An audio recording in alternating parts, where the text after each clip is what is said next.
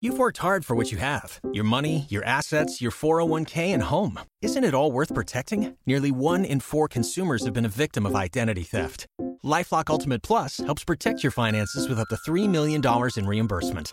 LifeLock alerts you to identity threats you might miss, and if your identity is stolen, your dedicated U.S.-based restoration specialist will work to fix it. Let LifeLock help protect what you've worked so hard for. Save 25% off your first year on LifeLock Ultimate Plus at lifeLock.com/slash-aware.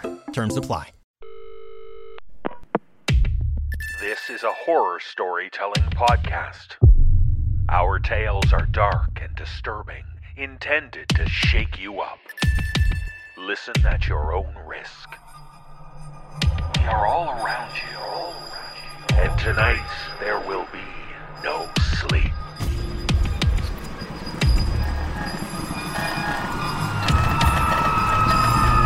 Brace yourself for the No Sleep Podcast. For the dark hours,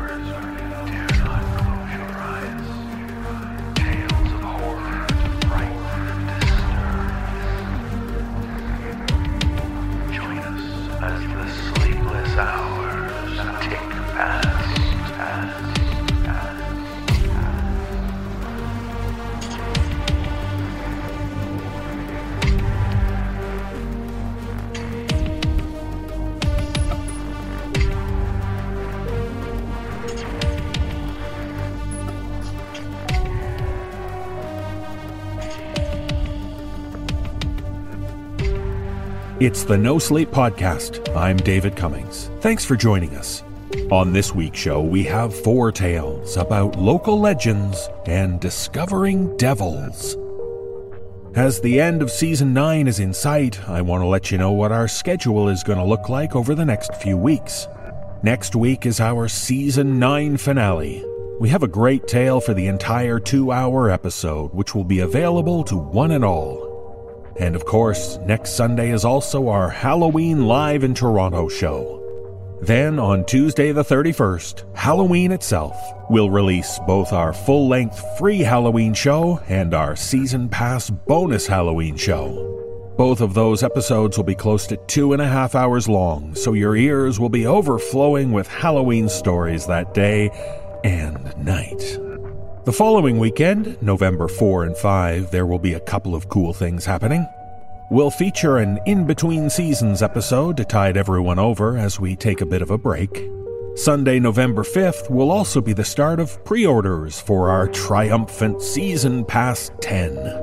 And if you're in Toronto on the weekend of November 4 and 5, or still hanging around after the live show the weekend before, why not consider coming down to Horror-Rama, Toronto's only all horror convention? There will be a lot of great guests and exhibitors there, and the No Sleep podcast will be represented. I'll be there along with Nichole Goodnight, and Jeff Clement and Matthew Bradford will also show up to greet you. We'd love to meet you down there. We'll have free postcards to sign, we'll take selfies, give hugs, and other intimate acts, and we may even have posters and t shirts left over from our Halloween live show. Check the show notes to learn all about Toronto's Horror-Rama and plan to come meet us and delve into all things horror. And finally, I'm proud to announce the winner of our special Halloween Live in Toronto contest. The person who, along with their guest, will be joining the cast for dinner and the Ghost Walk, as well as attending the live show, is Laura Simonelli. Congratulations, Laura. We're looking forward to having a deeply disturbing time with you next weekend. I mean, I don't expect you to deeply disturb us, more like the other way around, but we'll try to at least chew with our mouths closed. And so there's a lot of great stuff in the coming weeks, but let's not get ahead of ourselves. We have four tales just waiting to be heard, so let's get started and kick off this week's show.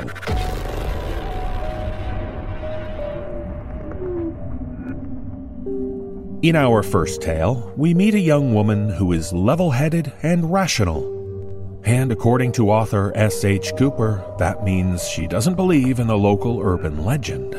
But when her friend dares her to go to the supposedly haunted location, well, let's just say she becomes a lot less rational.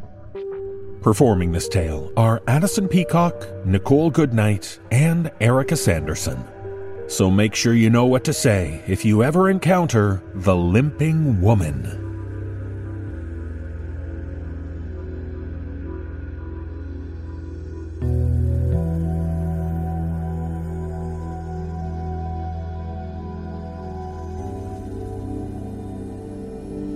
You hear the uneven footsteps first. That's how you know she's behind you. The heel is broken off of her left shoe, and she drags it along the ground with every step, a sharp contrast to the steady click of her still intact pump. Help me. It's an urgent, anguished plea. Please. I'm hurt. Help me. Don't turn around. That's when she gets you. Don't run. She still gets you. But this time, she's going to make it hurt. At least, that's the rumor anyway. Every small town has at least one. A local urban legend that everyone knows and swears is true because their sister's best friend's cousin's neighbor's grandson knew a fella who actually encountered it. Ours was the Limping Woman, so named for her aforementioned distinct gait. It was said that she was a teacher at the elementary school some decades before. Young, beautiful, and the victim of a terrible murder. She had been walking home to the house she shared with her parents one night after school when she realized she was being followed. She sped up and so did her pursuer, until both were running down this dark country lane with only open farmland on either side. Her heel broke, and her ankle snapped, and she fell, and her pursuer became her murderer. It was a slow, torturous affair that left her beaten and covered in stab wounds, and when the killer was done, he just left her to bleed out beside the road. She wasn't found until the next morning, and by then, all anyone could do was search for the person responsible.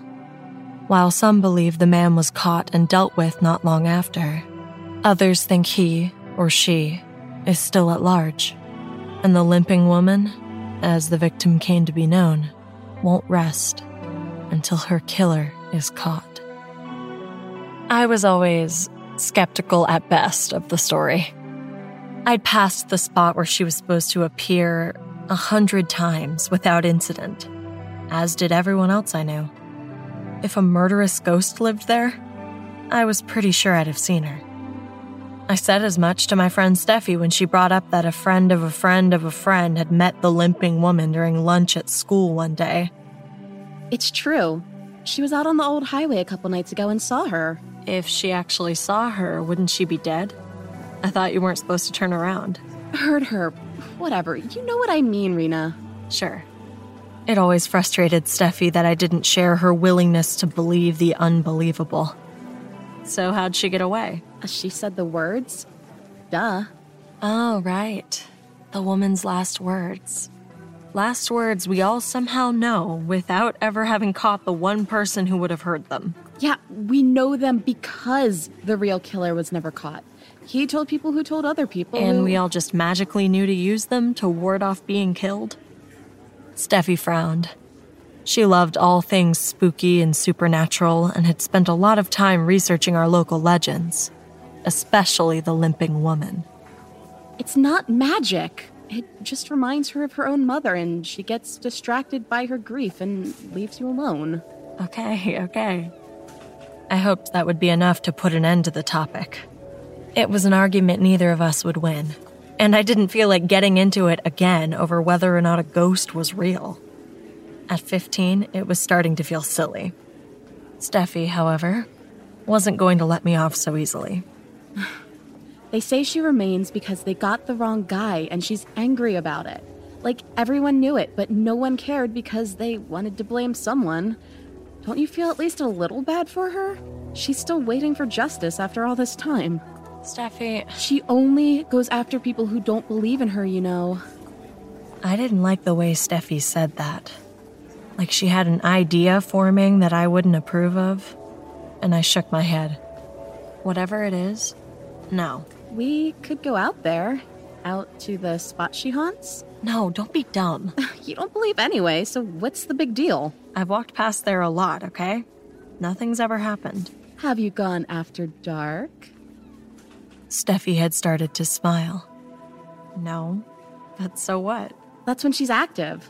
Going in the day doesn't count. This is dumb. We'll go tonight. Every argument I had was met with questions of whether I was too afraid and Steffi mocking me for being chicken. She kept it up for the rest of lunch, through our shared science class, and then passed me notes in the halls between classes after that. By the time the final bell rang, she had worn me down. But not because I believe she's there. I'm just going so you shut up.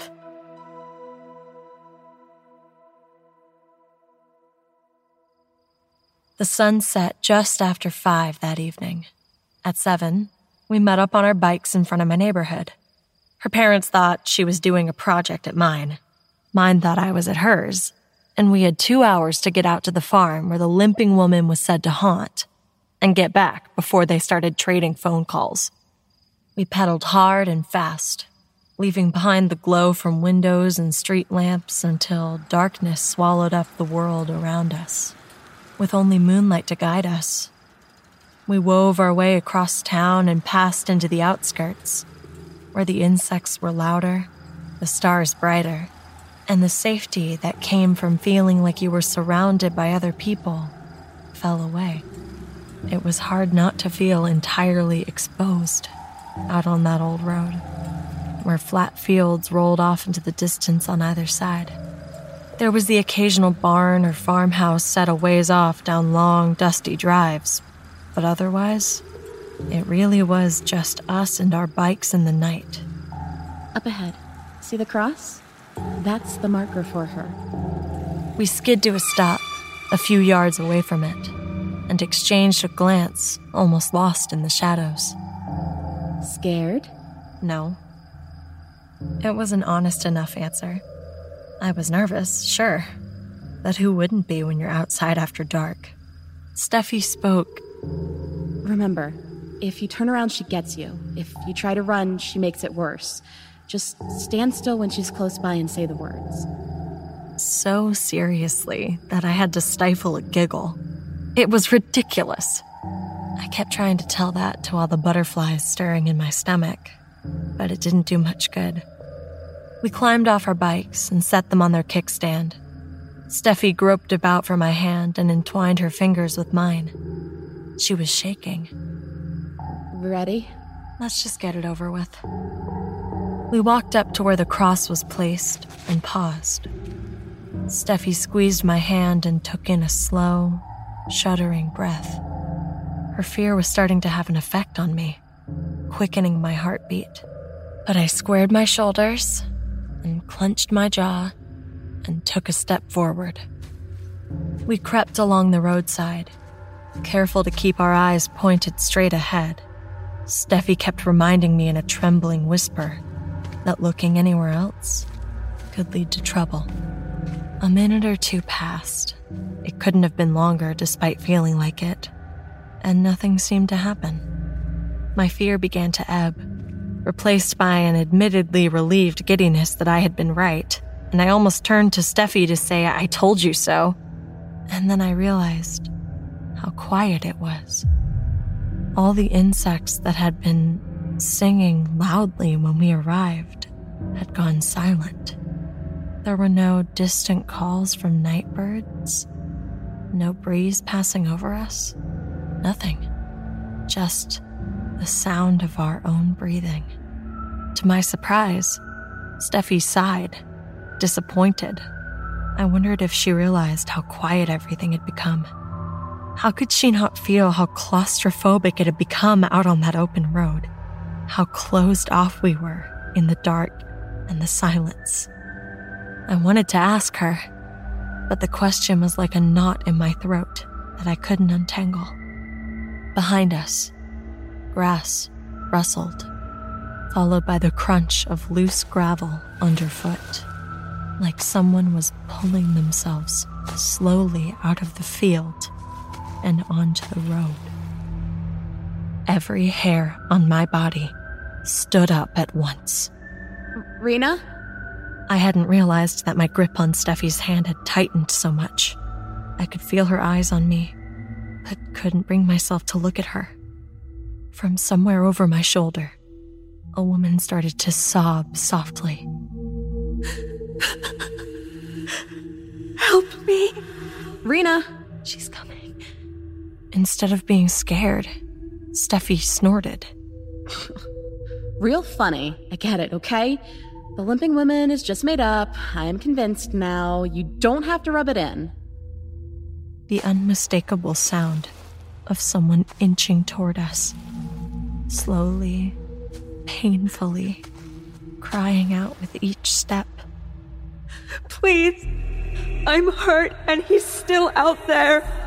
Steffi, she's coming. There must have been something in my voice, a tightness that only true terror could cause, that convinced my friend that I wasn't just pretending. She grabbed my forearm with her other hand and clutched it until her nails were digging into my skin. She only goes after people who don't believe. That must be why she left me alone. What do I do? My entire body was screaming to run, to get away from that thing that was getting closer and closer. But Steffi's firm grasp and my own mounting dread held me in place. Please turn around. Help me. The words. You have to say the words when she's right behind you. What words? I wanted to scream, but I couldn't speak or think. I could only hear her. Legend said you'd hear her uneven footsteps and be forced to listen to her pleas, but no one ever mentioned the smell. The stench of rot and earth and blood oozed through the air, slowly surrounding me and wrapping itself around me like tentacles, smothering me. I gagged and pressed my free hand over my mouth and shook my head violently, trying to clear it, trying to make sense of things. Steffi was jerking on my arm and saying something to me over and over again, but I could barely hear her over the limping woman's cries. The smell was getting so strong, making my stomach pitch and heave until I thought I'd be sick. I leaned heavily on Steffi, and she pulled me in close so that her lips were beside my ear. Through the veil of panic and nausea, I heard her scream. Say the words! The limping woman was so close behind us now that I could feel the chill radiating off of her. The words, I thought. I had to say the words. It just reminds her of her own mother, and she gets distracted by her grief and leaves you alone. I heard Steffi's voice from the previous day echo in my head. Her mother. The words remind her of her mother. The limping woman's last words. Please, my mother's waiting for me. The footsteps stopped and were replaced by a high pitched, heart wrenching keen. From somewhere off in the night, a dog started to howl. Insects began to sing again. The wind whistled across the field, sounds of normalcy, of life. The limping woman continued to screech, and, while I found my legs again and, with Steffi in tow, tore back to the bikes. I never once looked up from the ground. The only thing I saw as we darted by was a pair of feet in torn stockings and pumps, the heel of one of which was missing. We didn't stop riding until we made it back to my lawn, and when we got there, I raced to the bushes on the side of the house and vomited. Steffi claims she didn't hear or see anything that night, but she believes that I did. She believes that I encountered the limping woman. I tried to come up with some kind of rationalization for it, like power of suggestion or something. But when I think back to those footsteps, and those sobs, and that final scream, I know that there's only one explanation. And now, I too believe in the limping woman.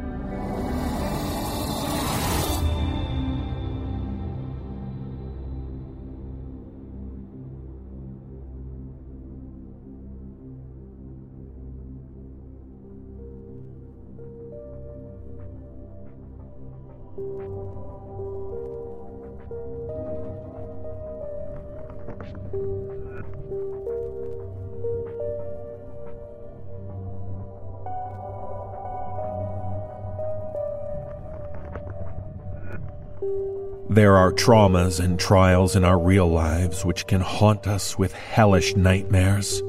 But in this tale from author A. A. Peterson, we meet a woman who is trying to get her life back on track after being injured in the war. But she soon realizes that hellish nightmares also exist in the supernatural realm, and they must be dealt with. Performing this tale are Jessica McEvoy, Atticus Jackson, Erin Lillis, Erika Sanderson, and Jesse Cornett. So, no matter what you've gone through in your life, don't go making deals with devils.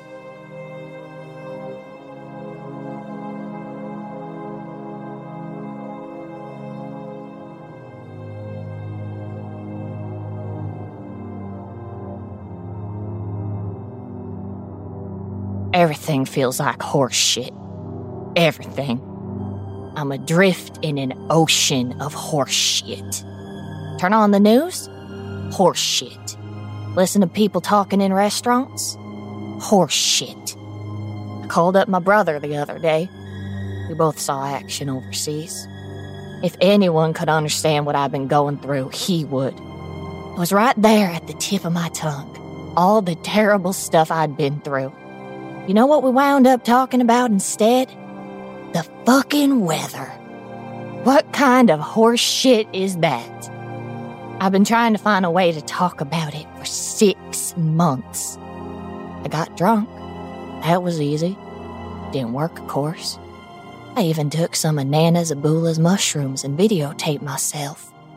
Didn't work, though it did scare the hell out of me. Nothing I could do to my brain made it any easier to talk about. Gave up on talking altogether when I found myself trying to yodel what had happened, and I started laughing so hard I thought I'd go nuts. There's other ways to communicate than talking. Morse code didn't work, neither did Braille or sign language.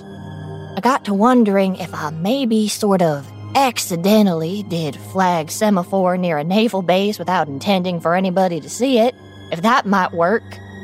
As soon as I felt that someone was watching, the flags kept slipping out of my fingers. I can write it. A bit. Them. That's the most I can write. Them. Them. Them. I saw one of them six months ago. I feel like I'll give myself a seizure if I say more. Nana Zabula said her sister didn't give up trying to speak. One day they found her in bed with blood gushing out of her ears, and she never woke up. I can talk about not being able to talk about it just fine.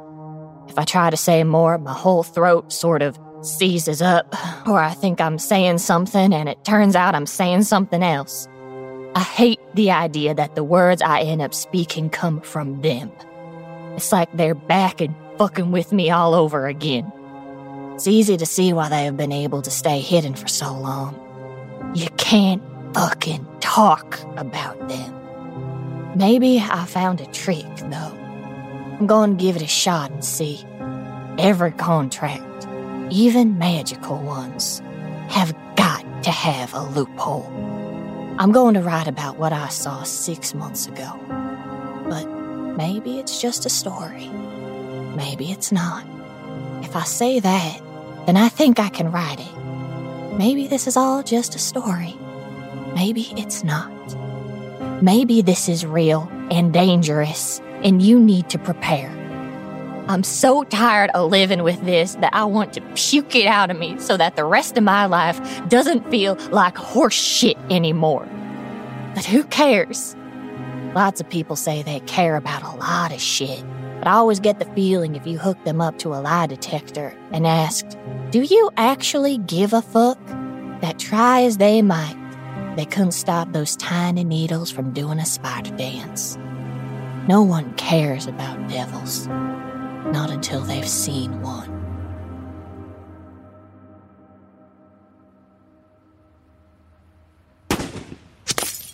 You shooting slicker than shit, like always, Abby.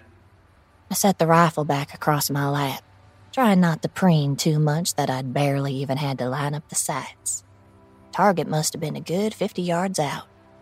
I hadn't held a gun since the shrapnel got put in my hip, but my fingers still know what to do. Rusty, you could charm a swamp water witch into a fairy tale princess. Rusty and I had been shooting bottles since his aunt had guilted us about killing the nutria in the bog behind her house. She did that every summer, when all creatures under the sun were creations of God. Every winter, when the creations of God started crawling into her house, she'd change her mind and declare them rat devils. Then Rusty and me'd go back to sipping beers on the porch with our rifles on our laps, waiting for something to stir in the muck. They should have kept you on, girl. Doesn't matter about your leg. Nobody on this mountain shoot like you. I coughed and nodded, sipped my beer, and looked away. Shut up and shoot, Rusty. You can't walk in that muck any better than I can if I win, and you have to set up new targets. He shut up and took his time lining up a shot. An empty Corona bottle blasted apart. The glass sounded like the tinkling of wind chimes through my earplugs. Rusty was a good guy. The best of men, to my way of thinking. Poor, and everyone but me said he was stupid as fuck, but a good guy. We'd known each other since grade school. I'd been a rich kid. He was that kid that came to school every day in matching sweatpants and sweatshirts. Once, I swear he had the same piece of pepperoni stuck to his back for a month. In second grade, my mom twisted my arm and I invited him to my birthday party. Pity invite and all that. People cold shouldered him, so he wandered off after a spell. Found him in the kitchen by himself. You know what that goofy fuck was eating? Cinnamon Toast Crunch in ranch dressing. I shit you not. I about puked, but he kept chomping it down, even sort of grumbled in contentment. He was the kind of thin you don't get to be by exercising, if you take my meaning. I'd sat down across from him, amazed. Maybe it was because of the influence of my grandma, old Zabula, but I'd never been like the other rich kids. I liked spectacle and movement and difference. I liked knowing there were parts of the world I hadn't seen before and I'd never seen a body eat cinnamon toast crunch in ranch dressing. I wanted to know what he'd eat next. Herring and blueberries with ketchup? Yup. Tuna and whipped cream? Not a problem. He told me that peanut butter, pickle, and mayonnaise sandwiches weren't half bad, and I'd gasped when he dared me to eat one. We made one together. Took a bite. Wasn't bad at all. We laughed. The other guests heard and came in. They laughed too. But they weren't laughing with Rusty. They were laughing at him. I'd hated that. Pretty soon they started putting things in front of him and calling him names when he said he was full, and it wasn't fun at all no more. I hadn't meant to be cruel. I'd been amazed by that boy. The next day, when Rusty came to my house with a couple of pistols and asked if I wanted to help clear his aunt's field, I decided even if he couldn't tell his letters from numbers, he could tell someone laughing with him from someone laughing at him. And that was the kind of mind almost nobody had. We'd spent damn near every day together after that. Me and my pigtails and the fancy dresses my parents kept trying to put on me whenever they could tear me out of my jeans and Rusty in his threadbare clothes and secondhand shoes. It had been that way, right until he hadn't been able to pass the basic skills test to join the army. He couldn't read much at all, and he had no head for numbers, but he was only stupid in those very particular senses. He'd wished me well when I got on the bus to leave for boot camp, and he'd picked me up from the airport when I got back. Some of the smartest folks I know wouldn't have had the mind to do that. Let's see if I can't put a slug through that can out there in the crook of that tree. No scope. He snorted. That's got to be 120 yards. Half the fun of the game was drunkenly stumbling through his aunt's bog, setting up targets. I'd promised myself when I got back home I'd do that again. I took aim, found my calm center, and squeezed the trigger. I felt my leg spasm. You hear there's to be a knife show coming through town? I'd missed. I tried not to be offended that Rusty wasn't trying to offend me, or when Rusty handed me another beer from the ice chest just outside of my reach. He'd been doing all kinds of little things like that, trying not to let me let on. Anyone told old Zabula yet? He missed his next shot. I think he did it on purpose. Couldn't do his timetables. Couldn't tell you much about history, but he had hard enough for a hundred men. Nah, I only heard it this morning. Ain't no one had time to go up there and tell her, probably. In the end, the contest was a draw, which meant we went out in the field together. Rusty knew, I think, that leaving me be in my chair while he set targets would have been the worst thing he could do. So we went out into the field together to set new targets, and we both fell on our asses and laughed. Nothing like good old West Virginian mud to get you out of your misery. See, when we laughed, my leg didn't hurt so bad. He was only dumb in book ways. I miss him so goddamn much.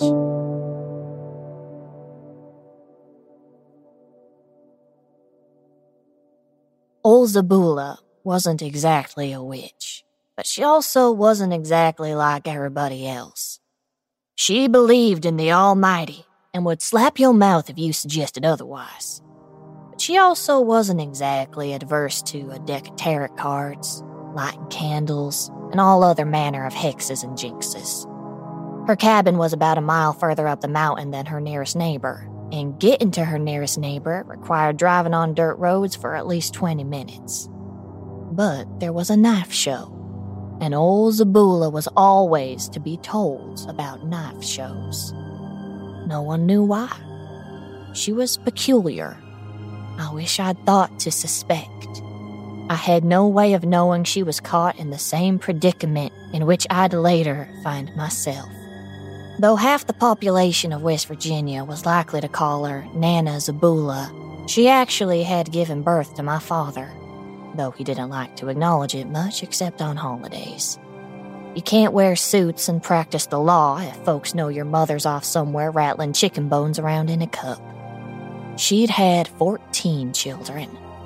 Three of them were doctors, five of them were lawyers. One was an archaeologist, and the rest did stuff too crazy to believe. Child, She answered the door. We hadn't seen each other for three years.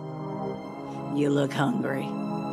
She hugged me and ruffled my hair and asked after my health, all the while putting her finger in my mouth to better examine my teeth and plucking out a few strands of my hair. It was only a part of her being her. As always, Rusty stood by the door, looking at his feet. Ma'am? I'd allowed that I was fine as a body could be when deprived of her cooking, and if she had any fresh pies, I'd be happy to tuck them away for her. She laughed at this. There were definitely trepidations to Zabula's kitchen. While Rusty had lost none of his appetite and didn't mind eating the occasional opossum pot pie, I'd grown accustomed to MREs and more conventional fare in the last three years. While the woman could make up a mean pie, and no one with a tongue in their head would dispute it, I was in a minority of people not generally willing to brave meats of unknown age and origin to achieve such sweet desserts. There's knife show in town, Zabula. We heard plates drop and clatter in the kitchen. Luckily, nothing broke, because all of Zabula's plates were microwavable plastic affairs with the faces of presidents on them. I sighed. If my mom's mother had lived close, or for that matter, been alive, I'd be having a much more conventional conversation about my experiences overseas and what I'd seen and what my plans were. But with Zabula, you sorta had to deal with her eccentricities up front, or else she'd stay sore at you for months. Where at? When? She came out of her kitchen. She had a hex bag clutched in her bony old hands, probably full of tobacco and lizard bones. I'd opened one up when I was a kid, and it still made my stomach turn to think about it. I looked to Rusty. Tomorrow at the church. Around noon, I think. He still wouldn't make eye contact with old Zabula. Most folks thought she was a haint. Seeing what I've seen, I don't know that they were far off. I also wonder now if maybe Rusty had a notion of what had driven Zabula batty. Big companies? Gerber? United Cutlery? No, seems more like an independently run thing. I got a bit of multiculturalism in the Army, or at least enough to know that not everyone takes the same things for granted. For those of you who don't know, a knife show is like a bunch of people get a bunch of knives and put them on tables, basically. You walk around and you can buy one if you want. When I was 12, I'd gone to a knife show and bought a 16 inch bowie knife in a leather sheath with a picture of a deer on it for $15, while Lee Greenwood was singing God Bless the USA on the church speakers. The seller hooked me when he explained that I was getting more than an inch of knife for my dollar, although the damned thing broke a week later. It's a normal thing if you live in West Virginia, okay? You'll drive me tomorrow. I must prepare my things. Rusty, I have some pickled hog's knuckles for you. It's getting late. Sleep here. Rusty and I helped ourselves to Zabula's foodstuffs. She didn't have a refrigerator, although my father kept trying to buy her one, so she had a tendency to have a lot of things that needed eaten up. Zabula had never had a regular job, so far as I know, so she traded in favors and food, and she always had plenty of both held in reserve. Seeing how I was her grandchild, I got my fair share of each. An opportunity like this, where you could pick and choose without her forcing some kind of snapping turtle something or other on you, was a sacred event. Rusty heated up something that looked like a bucket full of snot in the oven. Zabula had given in and let my father buy her one of those when she got too old to split wood for her Franklin stove. I took a jar full of snickerdoodles and some pie. Or at least she didn't ask about your leg. We'd been concerned on the drive over that she'd make me strip in her living room and say chance over me. I think my mom may have come out and let her know she wasn't supposed to talk about it. Rusty spooned what I'm pretty sure may have been part of an eyeball into his mouth and nodded. That's right. It's not something to be talked about. Much better to leave it inside making a mummick in your head. Show you're tough. His sarcasm wasn't hard to catch. Another few days, I think. But you won't tell no one. You understand? Rusty nodded, grumbling in contentment with his stew the same way he'd done all those years ago. I'd been home three days, and that was as close as Rusty had come to asking me about what put the shrapnel in my hip, even though I'd promised him I'd tell. My leg started to spasm, but I ignored it. Same way I ignored how it flared up and twitched when I walked so I wouldn't have to use a cane. Denial is a powerful thing. Not as powerful as what devils do to shut people up about them, but powerful just the same. Strong enough that I can force out this next part without my head hurting. It's all just a story. It's all made up. Or maybe it isn't. Maybe you need to keep your eyes open and look out. When I went to say goodnight to Nana Zabula, she was reading out one of her diaries. Up top, there were three lines with bigger writing than the lines below. They said, Little people, haints, boogers. I like calling them boogers most, because a booger is something you can pick out and flick away.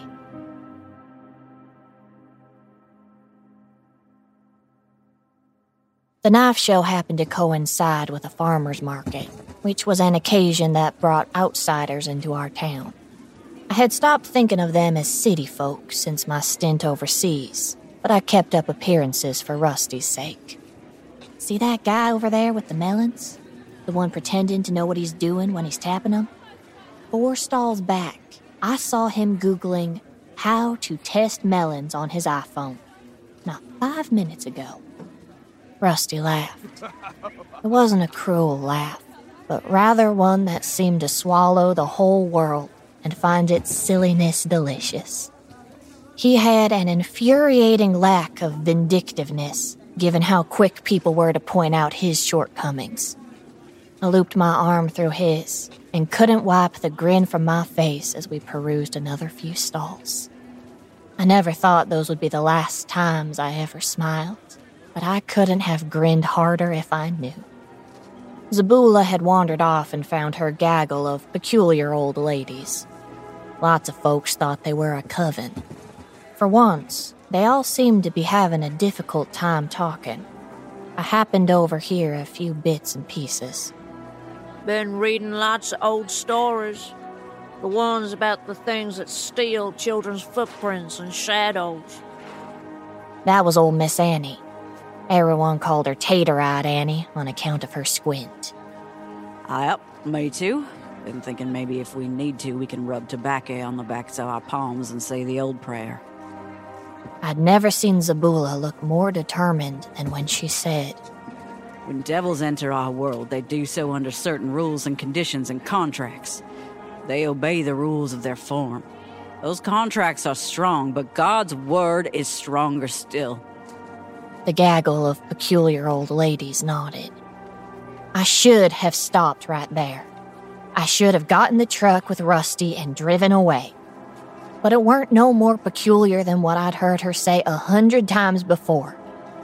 They disappeared into the knife show. Reckon we should follow and make sure they don't get into no trouble? My Rusty, my trusty Rusty, who never betrayed me, who never ever lost faith in me for one minute that the second I was out of the army I'd come back, even when I stopped believing it, who was friends with a tomboy even though every other man in town made fun of him for it. Rusty, who didn't have the internet, but went to the library and got someone to help him set up Skype so he could talk to me every week without fail when I was overseas. Rusty, who kept trying when I was in recovery to talk to me, even when I didn't want to see nobody. I'd never done nothing to deserve that good a friend. Hey, up. Reckon we should. She's been arrested enough times as it is. I killed him. Good Lord, I killed him and didn't even know it.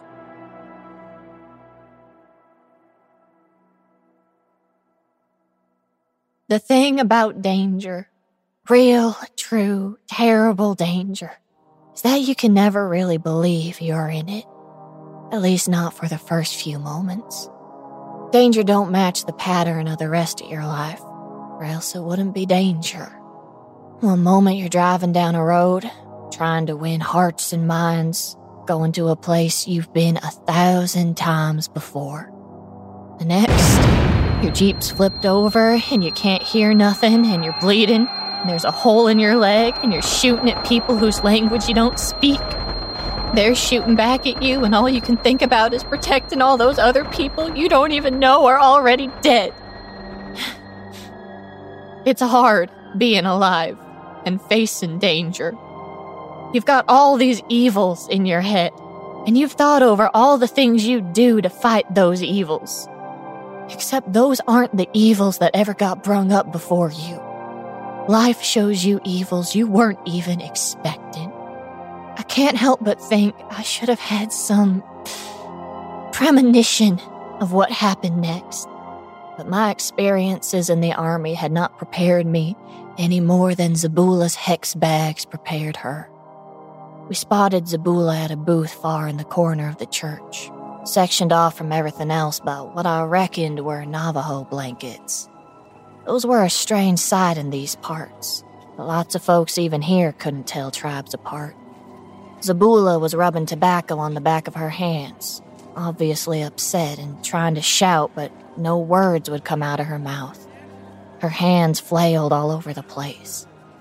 The gaggle of peculiar old women was faring no better. Some number of them were crying. There were children over there, too. Their eyes were wide open and staring, too shocked to be scared. Oh, hell, what's she gone and done now? Better go break it up before the sheriff does. Getting closer, I recognized Jimbo Helms, Buck Bell, and Tandy Plyler among the children. I'd read a bit about them in the paper.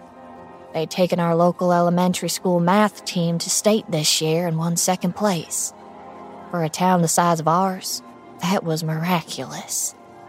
I'd later find the other children were Cheyenne Hunt, and that she used to paint, and Mary Oxendine, and that she used to dance.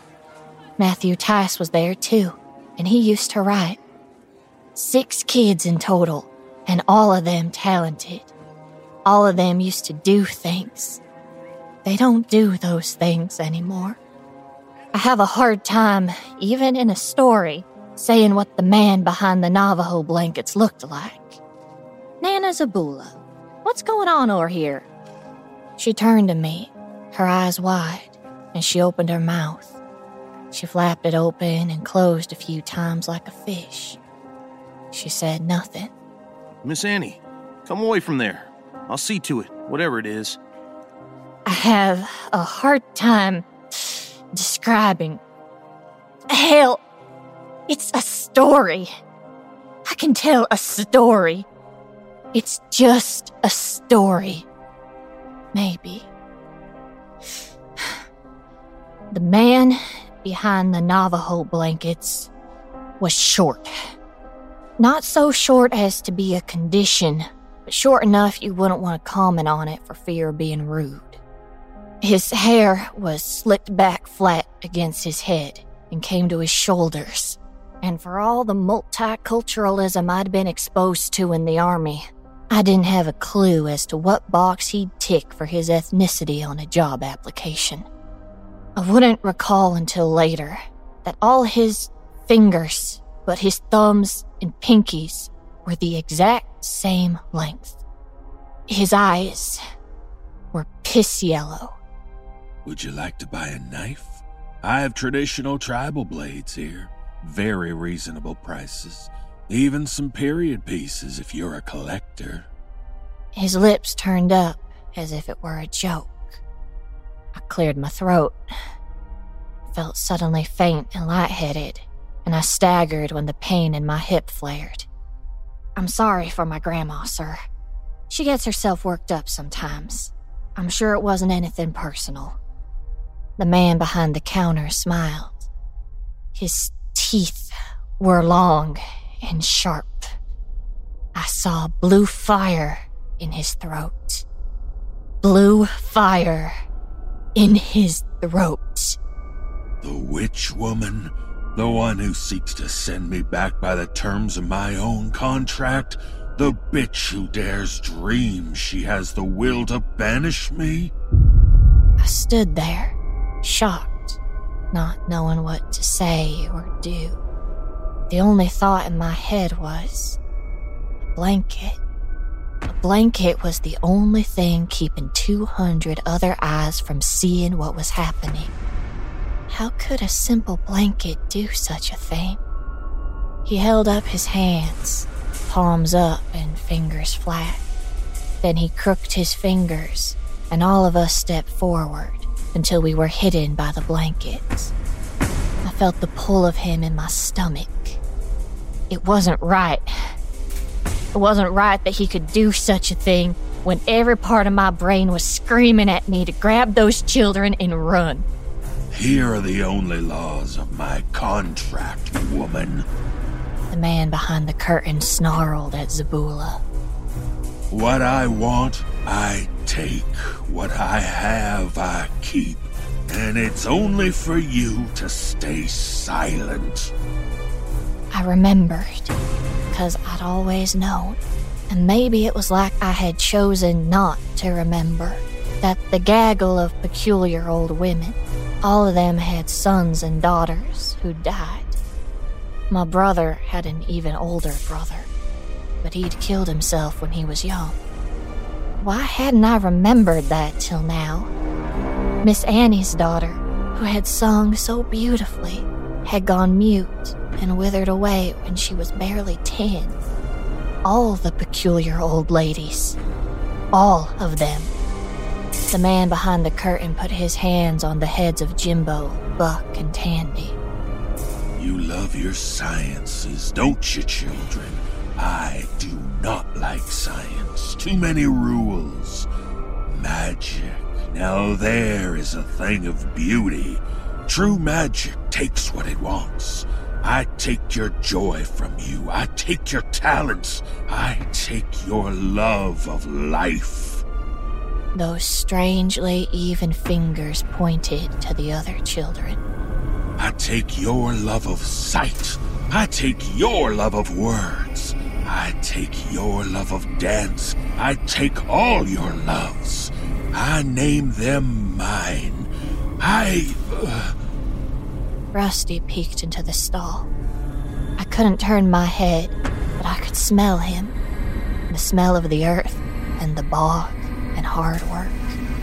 The smell of my joy and my better nature and my love of mankind. I remember Rusty. I remember Rusty. I remember Rusty. Oh, you. I'd begun to believe you were just a nightmare. Rusty stepped forward. He had a knife of his own. A small one he kept for the kind of things you do when you're poor and have to make do.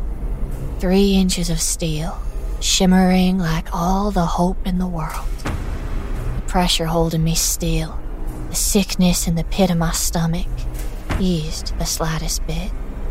The man behind the counter stopped, his teeth bared, his throat flashed with fire. Grown to a man, little one? I must have left something inside of you. Uh, no matter. It is mine now. The man behind the curtain, the booger, raised his hands at Rusty. Rusty didn't stop. Rusty couldn't be stopped. He was yelling, and from the look on his face, you could tell it was a yell he'd been waiting to yell for a long, long time. It was the yell of the slave throwing off his chains and conquering his master. It was the yell of the beaten and abused saying, No more. Enough. It was the song of the caged bird spreading its wings to fly. I take all. The fact that in the face of such righteousness, the booger didn't fall over and die was the evilest thing about it. I dug through Rusty's childhood things after. There wasn't a lot because his parents died when he was very young, and his aunt wasn't the sentimental type. But there was enough to tell that before Rusty turned seven, he was a genius. His parents had taken him up to a college because the regular intelligence test they could administer in school didn't come close to measuring his aptitude. His IQ had been over six standard deviations above normal. I'd had to look up what that meant because Rusty had been so smart that you had to read books to understand how smart he'd been. But basically, it meant Rusty had literally been one in a million. Sometime after he turned seven, he stopped being able to read and write. He stopped being able to do even simple math. Those gifts had been stolen from him. The booger picked up a knife from the counter and flung it into Rusty's chest. Made a soft sound as it sunk right into his heart. Rusty staggered a few steps, but even with all the courage in him, he couldn't do more than that. he said three words to me before he died. Not the three words you'd expect for what was between us. I knew those words without him having to say them. I hope he knew the same. no. Rusty said the three words I needed to hear the most. Remember the fireflies. The booger clapped his hands and laughed with his mouth full of blue fire. Oh, it's been too long. A true hero. I admit I actually was afraid enough to feel one of my own emotions for a moment. It's been centuries since that's happened. How was it that a simple blanket hid the side of that monster, cutting open Rusty's chest and eating his heart? This day will be a rock inside your throat. You cannot speak of it without wanting to choke. It'll be too big to move out of you. You will be silent.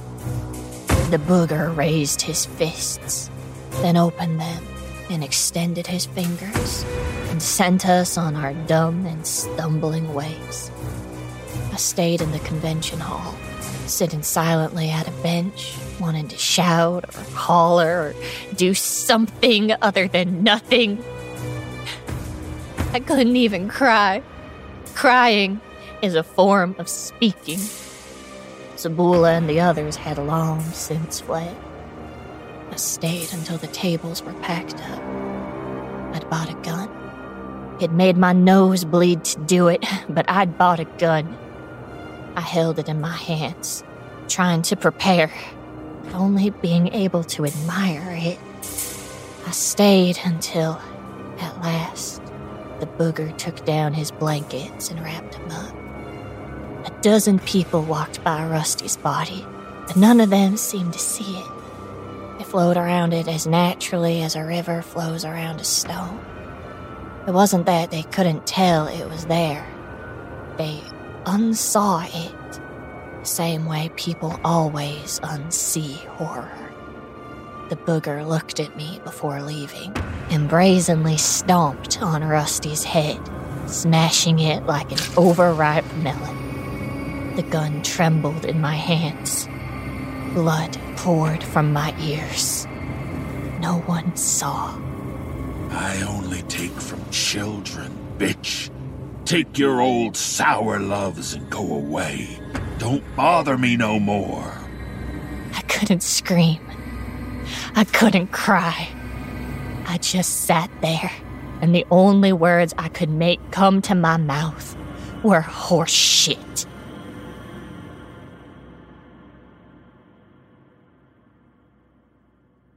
I read a lot of books in recovery after I got hurt in the war.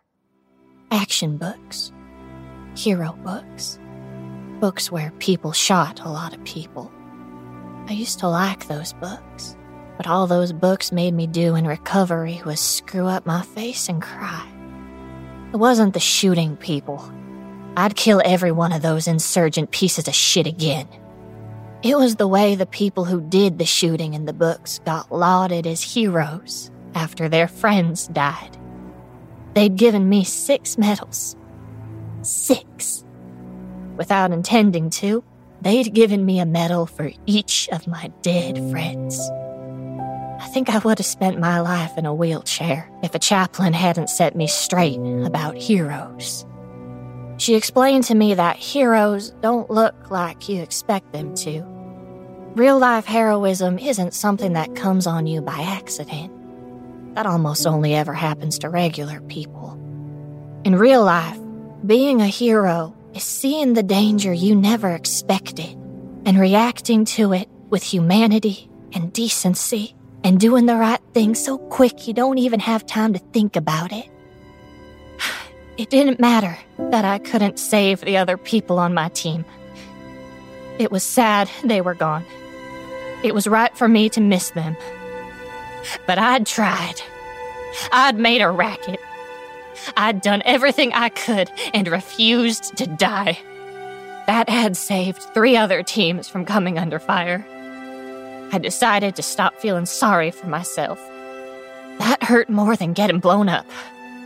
Hurt more than knowing all those people were dead and I hadn't been able to save them. And it hurt worse than people telling me how great I was for what I felt was my greatest failure. I got up out of my hospital bed. I learned to walk again. I talked to Rusty. there'd always been something between us.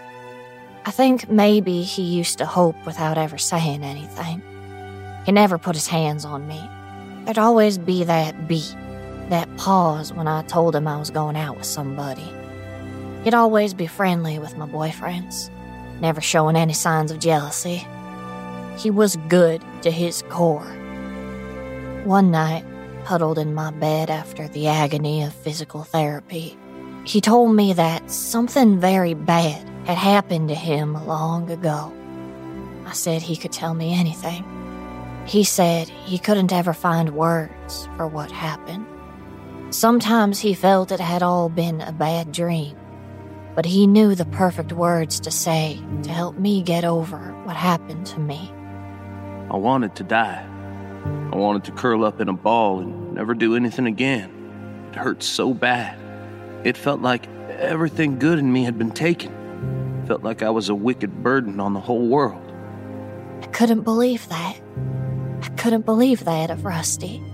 So one day, I was going to chop wood for my aunt. She was mad at me about school, said I wasn't trying hard enough.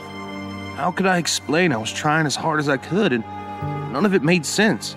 It was nighttime, so I had to bring a flashlight. You know how when you're a child, you like to whip the light back and forth really fast to make the shadows go away? I nodded. Well, first I thought it was like the light fought the shadows. And that was a very good and helpful thing for me to think. I needed to feel like there was something in the world strong enough to fight the shadows. But then, that made me sad. Because why should the light let the dark be its purpose?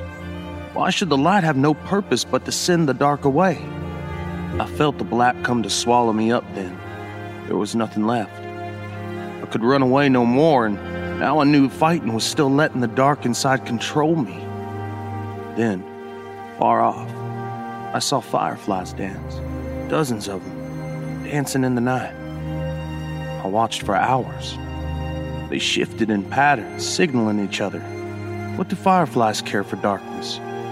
I have no head for science, but I remembered that the dark isn't really there. Dark is an absence, not a substance.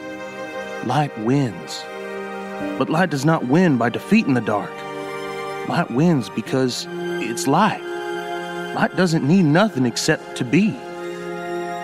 I cried. For someone everyone thought of as a fucking idiot, Rusty sure knew a lot. I decided to live. I decided I would not be defined by what I had lost. I still had life left in me that I could enjoy, so I resolved that I would enjoy it. I remember Rusty.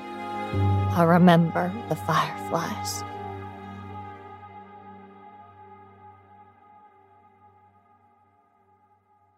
Old Zabula couldn't cry.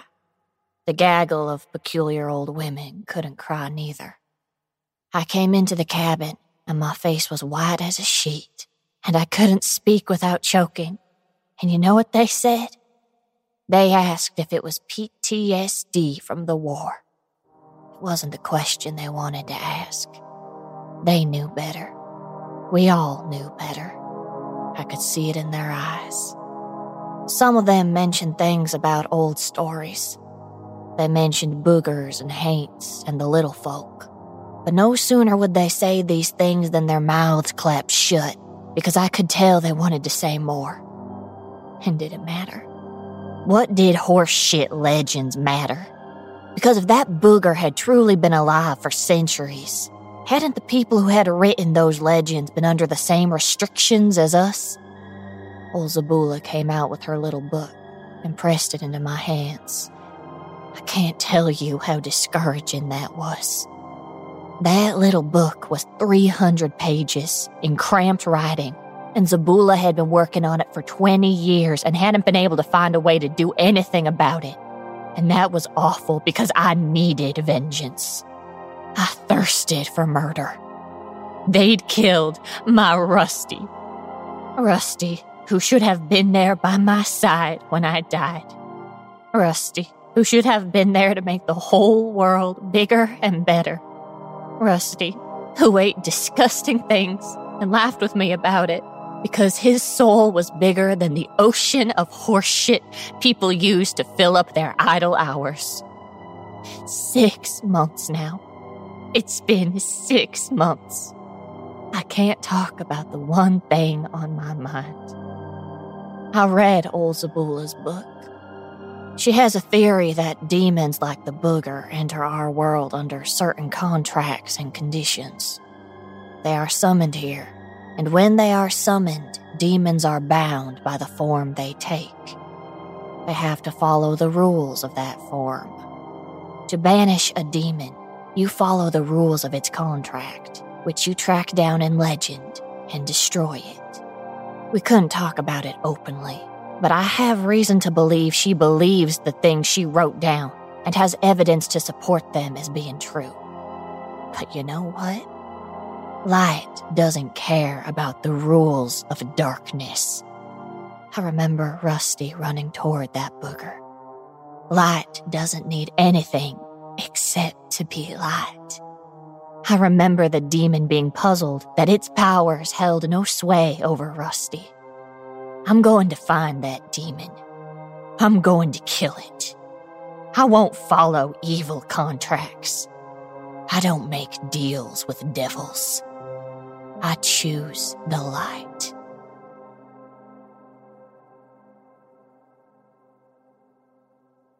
I couldn't tell anyone what I was doing. I got all of Rusty's things out of his house. His aunt barely noticed I was taking anything.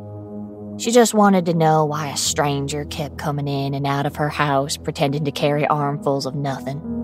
She hollered a lot, but I pulled my gun on her and told her to sit down and tied her to a chair. Was barely even thinking at that point. I think maybe old Zabula explained to her later on that I was crazy from PTSD or something.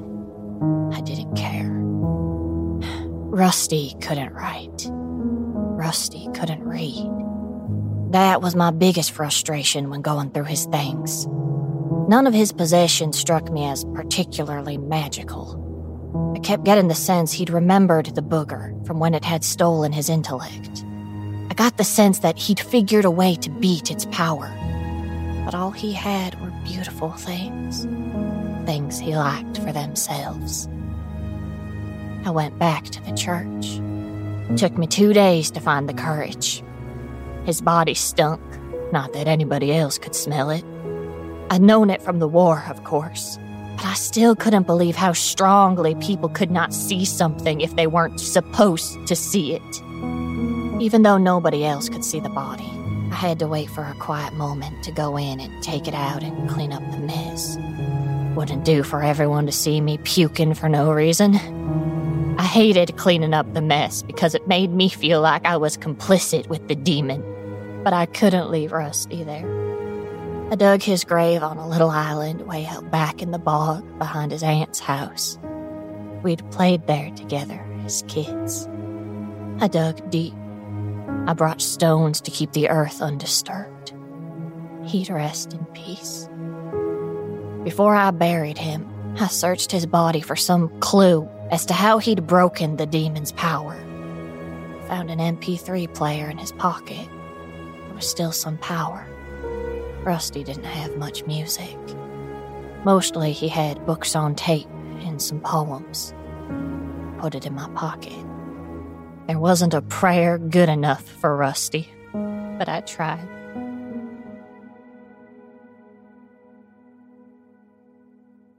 It took me six months to find the booger. Follow knife shows. It's a hard thing to look for a man you can't describe to someone who couldn't ever acknowledge that description. I started by looking at women, at mothers, though sometimes fathers had seen as well. Their faces were enough. I spent time around schools looking for children who had given up. Children everyone did their best not to notice. I followed intuition.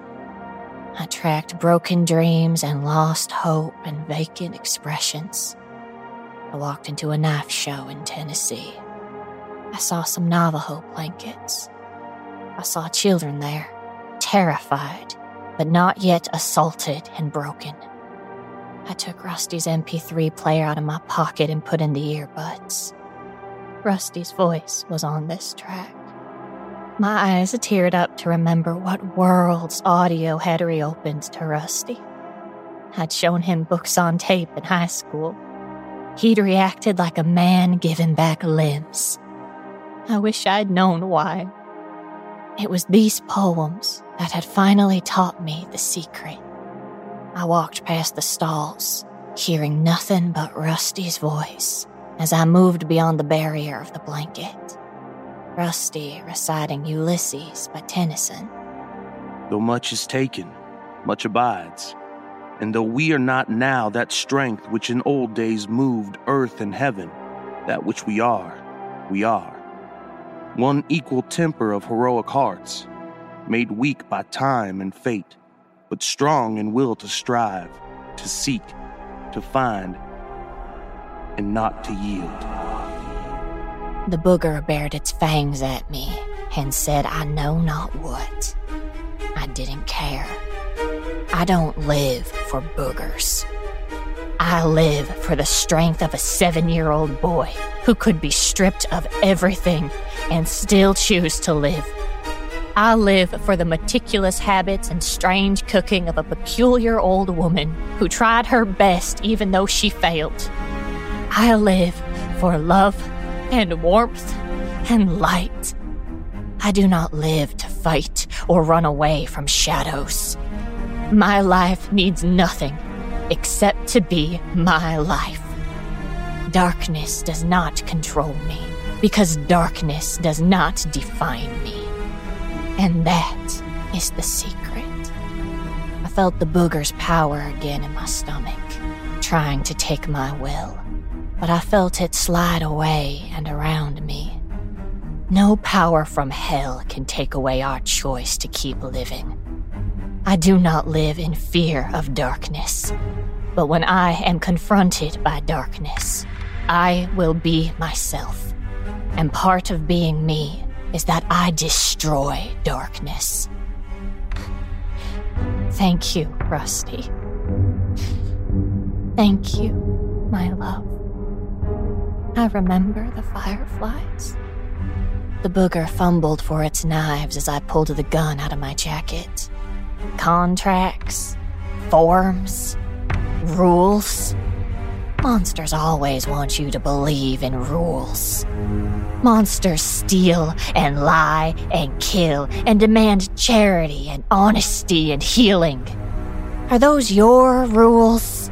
Did you choose them? Do you find them fair? Here's a rule force equals mass times acceleration I found my calm center. My legs spasmed, but I let the feeling pass through me. I pulled the trigger of my gun. I shot the booger in the heart. I pulled the trigger again and hit it in the head. It fell, bleeding ichor the color of midnight because even a demonic body needs a heart to pump blood. That's a rule no one can break. I emptied a clip into its chest and reloaded. It wasn't moving, but I wasn't taking any chances. I shot out its eyes until I could see through its head.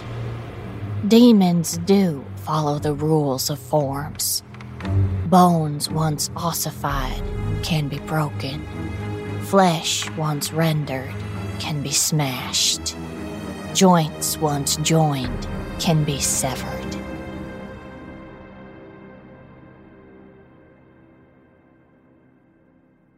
Uh, excuse me. Um, what are you doing? I took out the earphones and turned over my shoulder. The children and other people who had been in the booth with the demon had fled.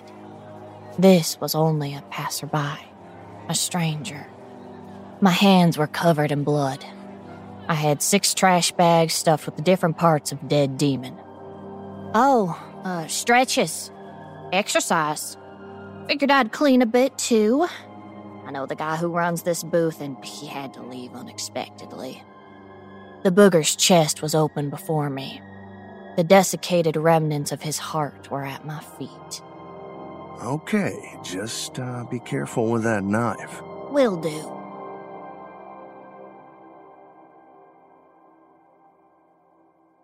I left the demon in six different states, in six newly poured parking lots.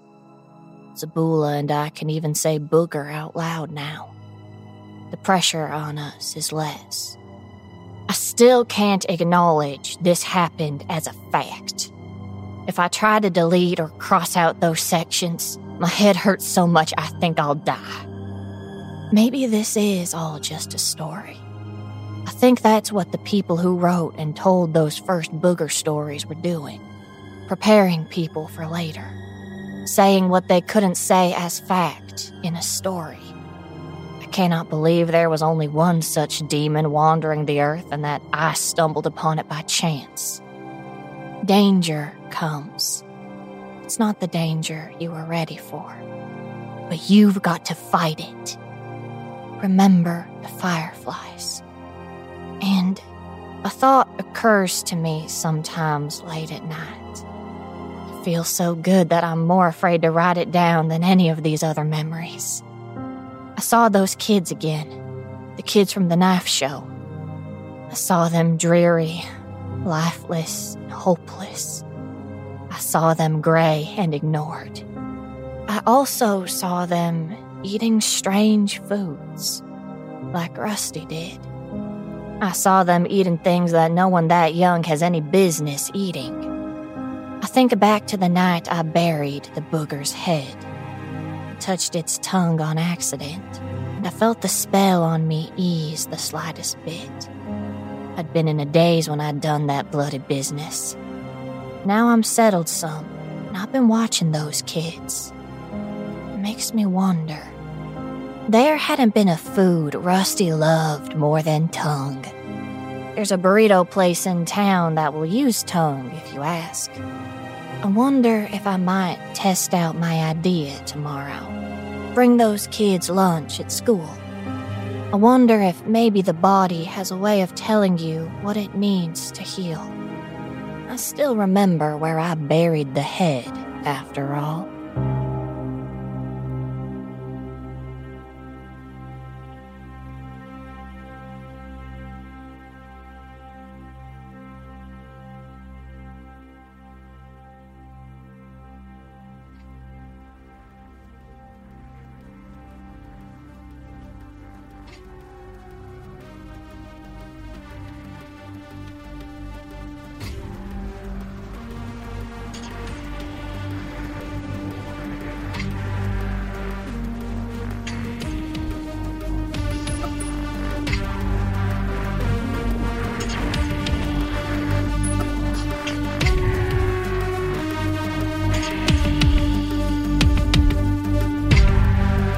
So, another episode has drawn to a close, and our nightmares dissolve into the ether.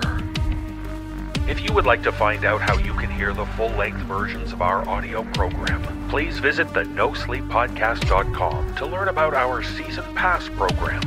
25 episodes, each over two hours long, and three exclusive bonus episodes, all for only $19.99. On behalf of everyone at the No Sleep Podcast, thank you for listening.